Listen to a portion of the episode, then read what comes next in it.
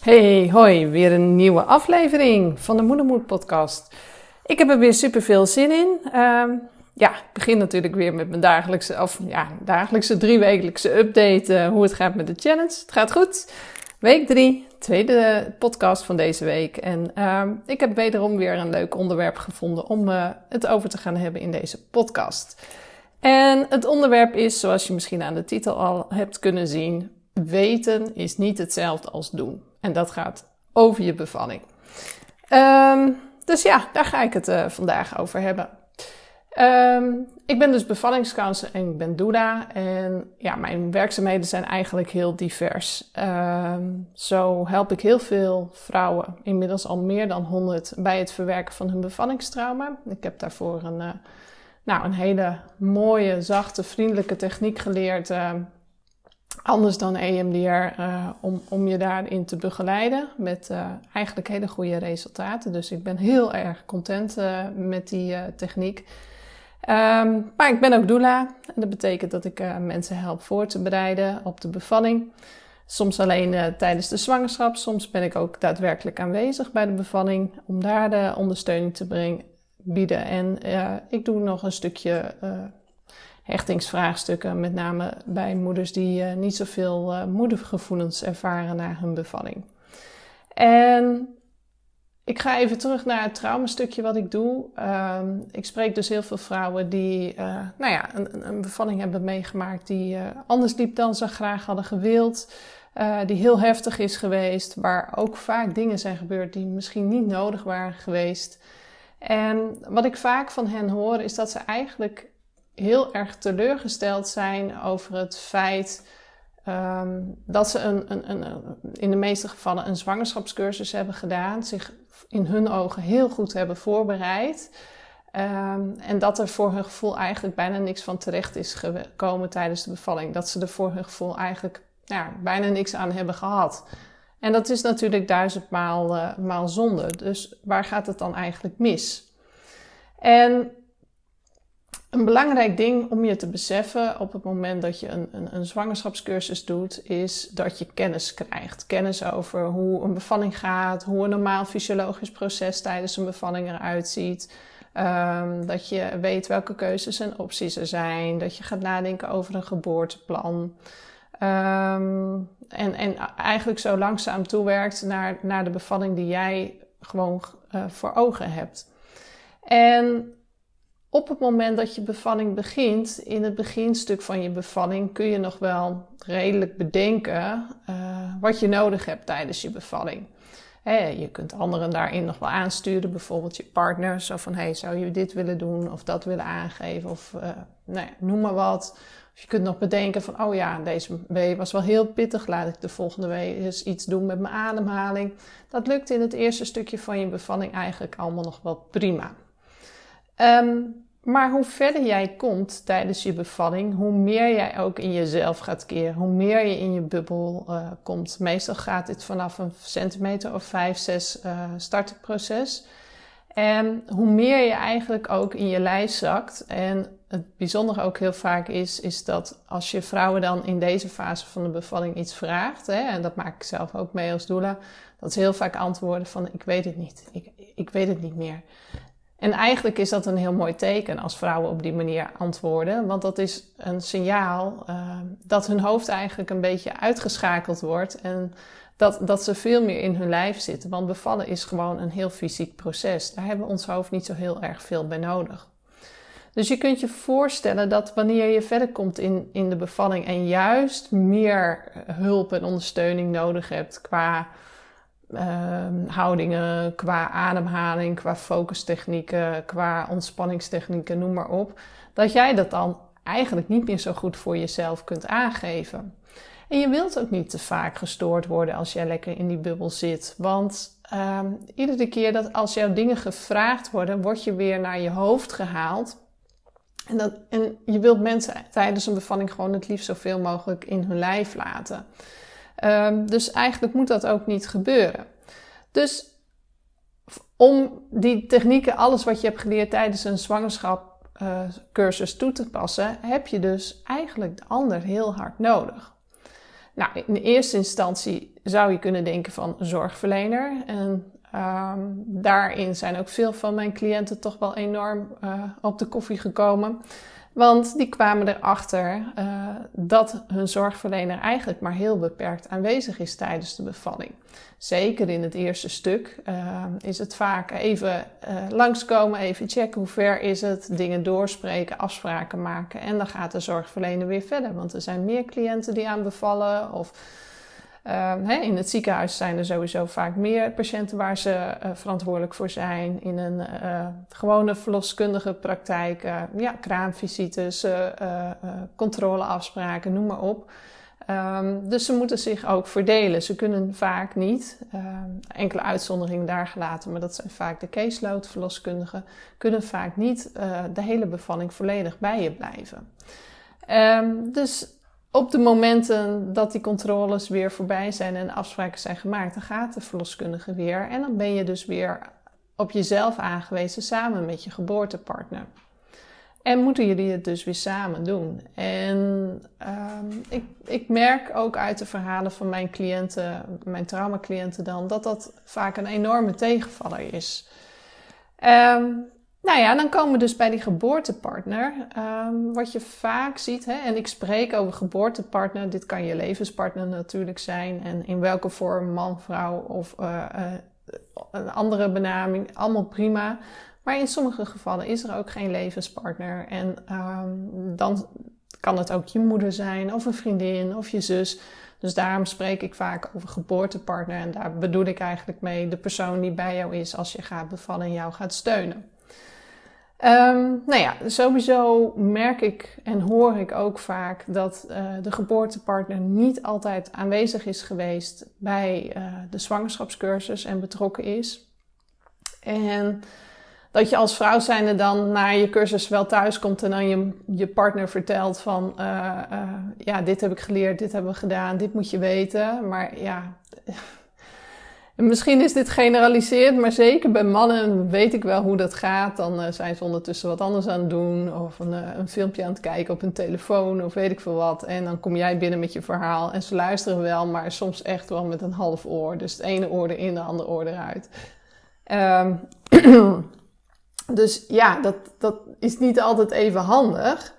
En zeker niet als dat degene is, de persoon is waar je op moet terugvallen tijdens je bevalling. En die jou eigenlijk een beetje moet begeleiden en leiden door de bevalling heen. Nou, daarnaast spelen er ook andere dingen natuurlijk bij een geboortepartner. Um, met name bij eerste bevallingen hoor ik toch wel vaak dat, dat partners, uh, geboortepartners enorm overvallen zijn uh, en overdonderd zijn van het uh, fysieke oergeweld, zeg maar, tijdens een bevalling. Um, je merkt toch dat, dat het voor mensen heel moeilijk is om een beeld te vormen uh, van een bevalling voordat je het zelf hebt meegemaakt. Um, want ja, het, het, is, bevallen is, is prachtig. En tegelijkertijd kent het ook gewoon enorm rauwe randjes. Hè? Weet je, er, komt bloed bij kijken, er komt vocht bij kijken, er komt soms poep bij kijken.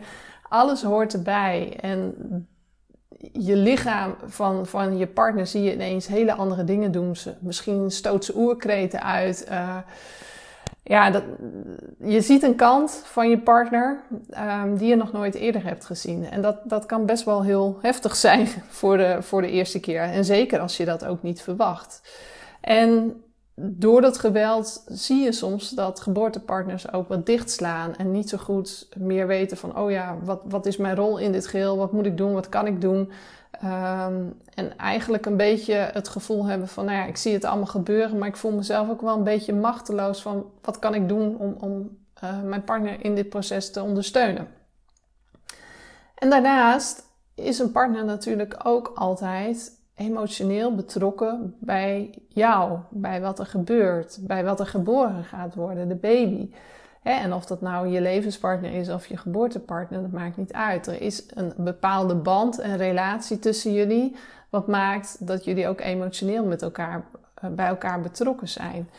Um, en op het moment dat het met jou niet helemaal lekker gaat, of je raakt wat in paniek, of de spanning neemt toe, dan zal die spanning net zo goed ook toenemen bij je geboortepartner.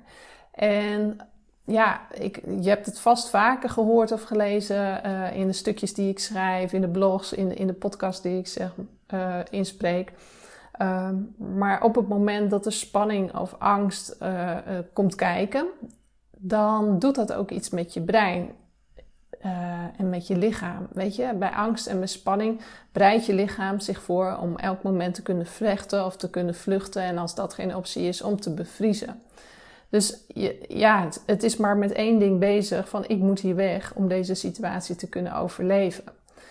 Um, met als gevolg dat andere delen van ons brein, hè, want deze, deze impulsen komen heel erg vanuit het reptiele brein, noemen we dat, dat hele oude brein, hè, wat ja, eigenlijk uh, ons brein zeg maar was in de tijd dat we nog in de oertijd leefden en, en heel erg primitief nog reageerden op allerlei situaties. Dan heb je nog het emotionele brein, hè, dat is ook heel actief uh, bij, bij spanning en stress. En als laatste hebben we dan nog ons denkende brein. Hè? Het, brein wat voor zijn tegens kan afwegen, wat rationeel kan denken, wat kan handelen. En dat deel van het brein is eigenlijk nog vrij recent. En op het moment dat angst, stress, spanning, weet ik veel wat uh, speelt, wordt dit deel van het brein eigenlijk een beetje overruled uh, door de oudere delen van het brein. Hè? Die ja, die nemen de boel over. Uh, waardoor je dus gewoon niet meer heel helder kunt denken. Um, en dat maakt dan ook heel lastig om voor een geboortepartner op dat moment te kunnen bepalen van oké, nou dit is die situatie. Uh, oh ja, dit hadden we geleerd tijdens de cursus. Uh, laten we dit gaan inzetten. Dat lukt dan gewoon niet.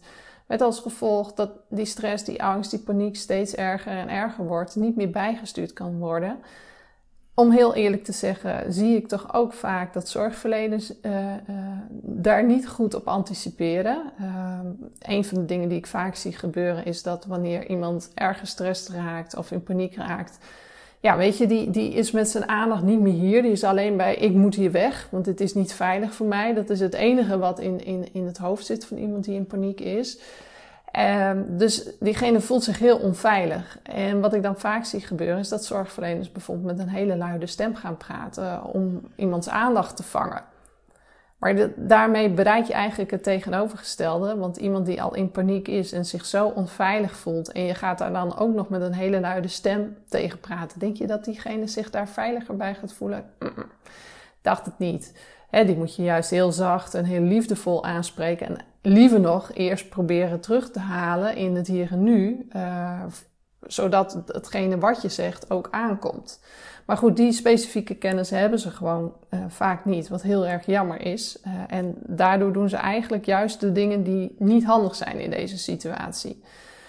Um, dus ja, je kunt je wel voorstellen als, als dit allemaal gebeurt en Um, je hebt niet de mensen om je heen hè, waar je uh, op moet leunen tijdens je bevalling, uh, die jou helpen om, om dat proces zo goed mogelijk door te komen.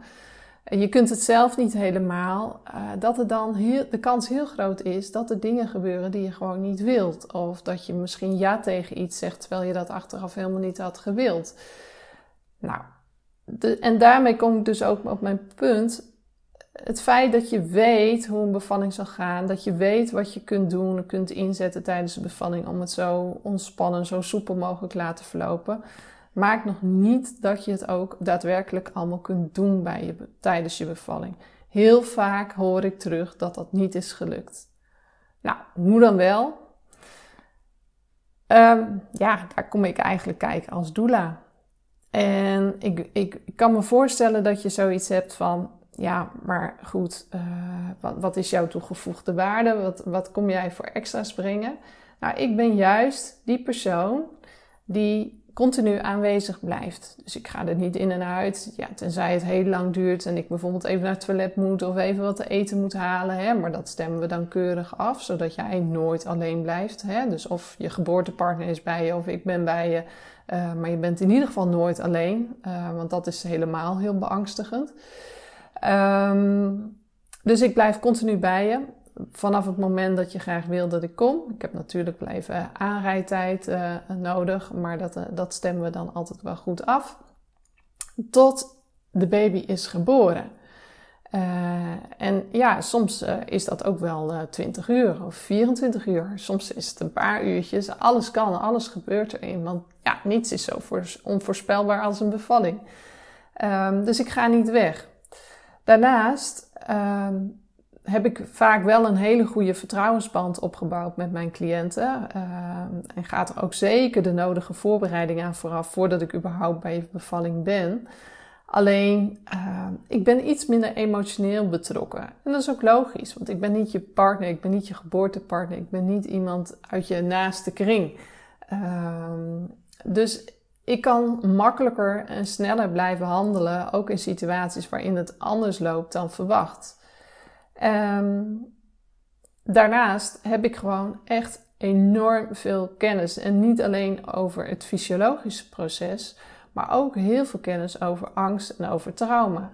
Over wat er dan gebeurt in je lijf en in je hoofd. Wat je kunt in, specifiek hiervoor kunt inzetten. En dat gaat wel verder dan de, wat er in de gemiddelde cursusaanbod uh, aan, de, aan de orde komt qua ademhalingsoefeningen en dat soort dingen, visualisaties echt veel verder.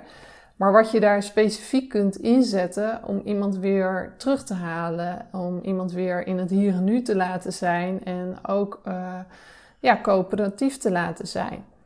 En daarnaast is het ook heel erg belangrijk dat op het moment dat je dat zelf niet meer kunt, dat er ook iemand is, en dat kan je geboortepartner zijn, eventueel samen met mij, die al jouw wensen uh, bewaakt. Uh, zodat er geen dingen gebeuren waar je achteraf gewoon heel erg veel spijt uh, van krijgt. Hè? En dat is ook vaak een van de taken die ik vervul als doula tijdens een bevalling. Dat ik uh, bewaak van ja, maar wat hebben we afgesproken? Wat zijn je wensen daarin? Hè? Ik heb bijvoorbeeld cliënten die zeiden van nou, ik wil liever niet op mijn rug persen. En ja, soms loopt het zo, waardoor de persfase dan toch op de rug wordt gestart. En dan kijk vaak ook van, hey, is dit nog oké voor je? Want hey, je had in je geboorteplan staan dat je graag in andere houdingen wilde persen. Dus dan check ik even in. Zorgverleners uh, zijn soms niet altijd op de hoogte uh, wat er in jouw plan staat. Misschien is er net een overdracht geweest, waardoor ze zich daar nog niet in hebben kunnen verdiepen op het moment dat de persfase aandient. Uh, ja, weet je, je geboortepartner, als de persfase aandient, dan heeft hij zoiets van, ja, de baby komt bijna, dus dan, dan gebeurt er ook wat bij hem of haar van binnen. Dus dan is het heel fijn dat je iemand achter de hand hebt die nog steeds bewaakt van, ja, gaat alles zoals je graag had gewild. Wel rekening houdend met dat je niet alles kunt plannen en dat je dat soms ook los moet laten. Maar sowieso, mijn cliënten schrijven vaak ook iets andere geboorteplannen dan uh, gemiddeld, die veel minder gericht zijn op uh, ja, hoe je graag zou willen dat het verloopt, uh, thuis in badkaarsjes, weet ik veel wat. Natuurlijk hebben zij die wensen ook wel. Maar daarnaast ook veel meer hoe zou ik me willen voelen? Wat heb ik nodig van mijn zorgverlener? Over communicatie, over waar zitten mijn triggers? Hè? Wat veroorzaakt bij mij angst of paniek? Um, en hoe kunnen we dat voorkomen? Wat heb ik daarin van jou als zorgverlener nodig? Dus dat zijn hele andere soorten plannen die ook um, hoe je bevalling ook loopt in eigenlijk elke situatie toepasbaar is. Hè? En of dat nou uh, een thuisbevalling is, of een medische bevalling, of een inleiding, of uiteindelijk een ongeplande keizersnede. Heel veel van die dingen kunnen één op één overgenomen worden in de diverse scenario's.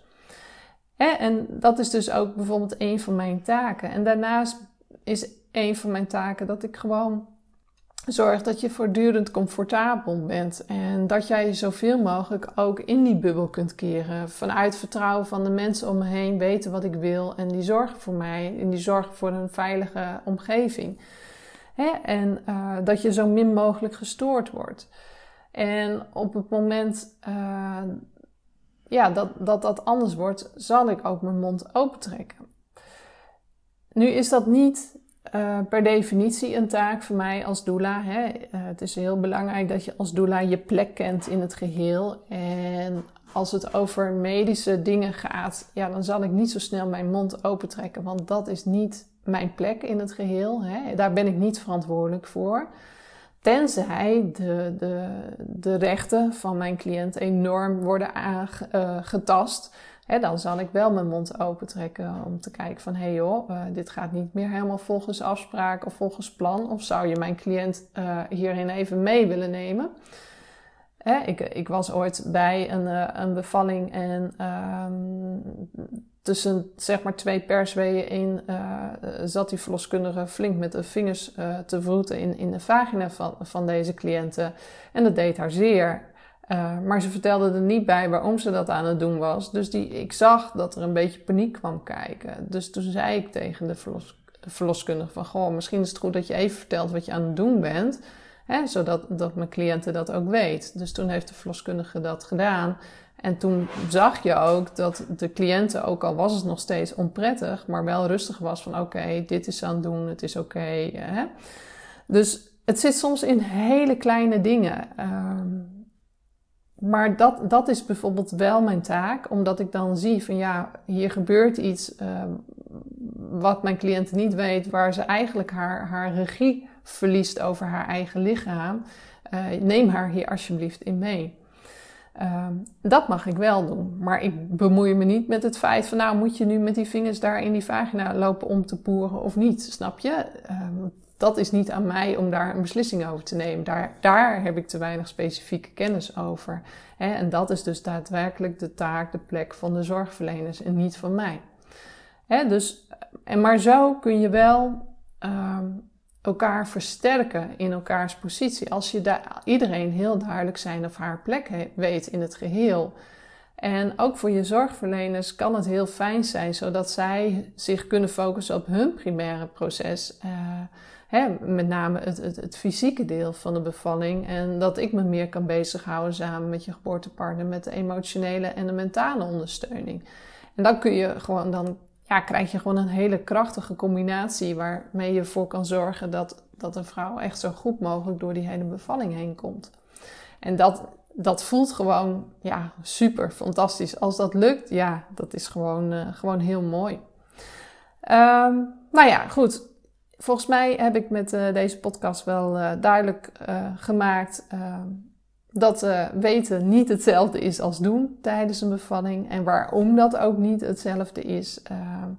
wat daarin de lastige dingen zijn, de valkuilen zijn, maar ook als je dat gewoon afgedekt wil hebben, wat ik daarin zou kunnen betekenen als doula en woon je totaal niet bij mij in de buurt, dan eventueel een collega van mij. Ja, en natuurlijk weet je, ik weet ook dat, dat een, een, uh, een doula een, een, investering is. Ja, als ik het omreken, wat ik erin stop aan tijd, energie en aandacht en wat ik ervoor vraag, nou, dan zit ik soms bijna onder minimumloon. Dus uh, je krijgt er wel echt heel veel voor terug. Maar als je het bedrag voor je ziet, dan weet ik gewoon, dat, dat is een flink bedrag. Um, waarvan jij nu op dit moment nog niet zo uh, goed kunt inschatten of dat zich terug zal betalen. Nou, lees dan zeker op mijn uh, website ook even de ervaringen. Er staan er een paar die mij als doula hebben gehad uh, bij de bevalling.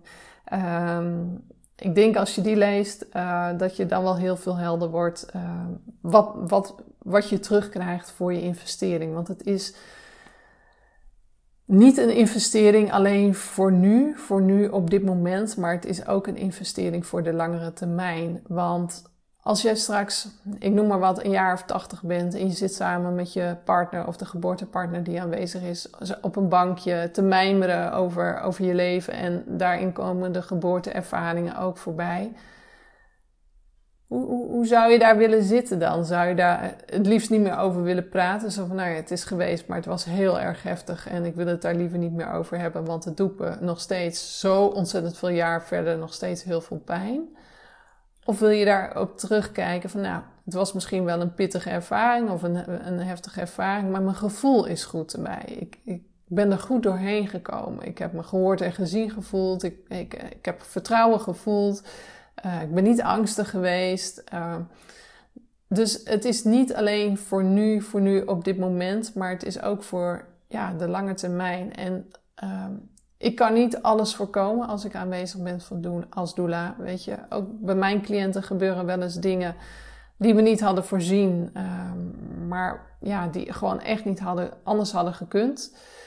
Ehm, maar wat, ja, wat ik wel kan bereiken is dat het gevoel hoe, hoe alles is gegaan en hoe je daar later nog op terug kan kijken, dat dat goed is. Zodat je ook gewoon een goede start kunt hebben als gezinnetje, als moeder, als eerst, voor de eerste keer moeder zijnde of uh, misschien heb je al meer kinderen. Daar kan dat gewoon een hele belangrijke bijdrage in leveren.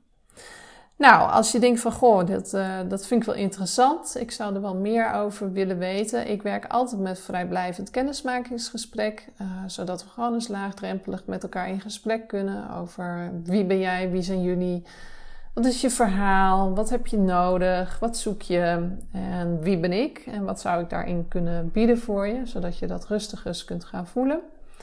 Um, in dit jaar, en ja, we hebben natuurlijk niet zo heel veel maanden meer, um, heb ik nog heel beperkte ruimte. Dus uh, mocht je dit jaar nog gaan bevallen en heb je na het luisteren van deze podcast zoiets van, nou, ik, ik zou het toch eens willen verkennen, wacht dan zeker niet te lang, want uh, de plekjes uh, gaan meestal heel snel. ik heb ook regelmatig wel last minute cliënten die echt nog een paar weken van tevoren zich aanmelden. Dus ja, uh, wat nu nog niet gevuld is, kan maar zo morgen anders zijn. Dus uh, mocht je dat willen overwegen, uh, neem dan zeker contact op. En uh, de eerste aanvragen voor volgend jaar zijn ook alweer binnen.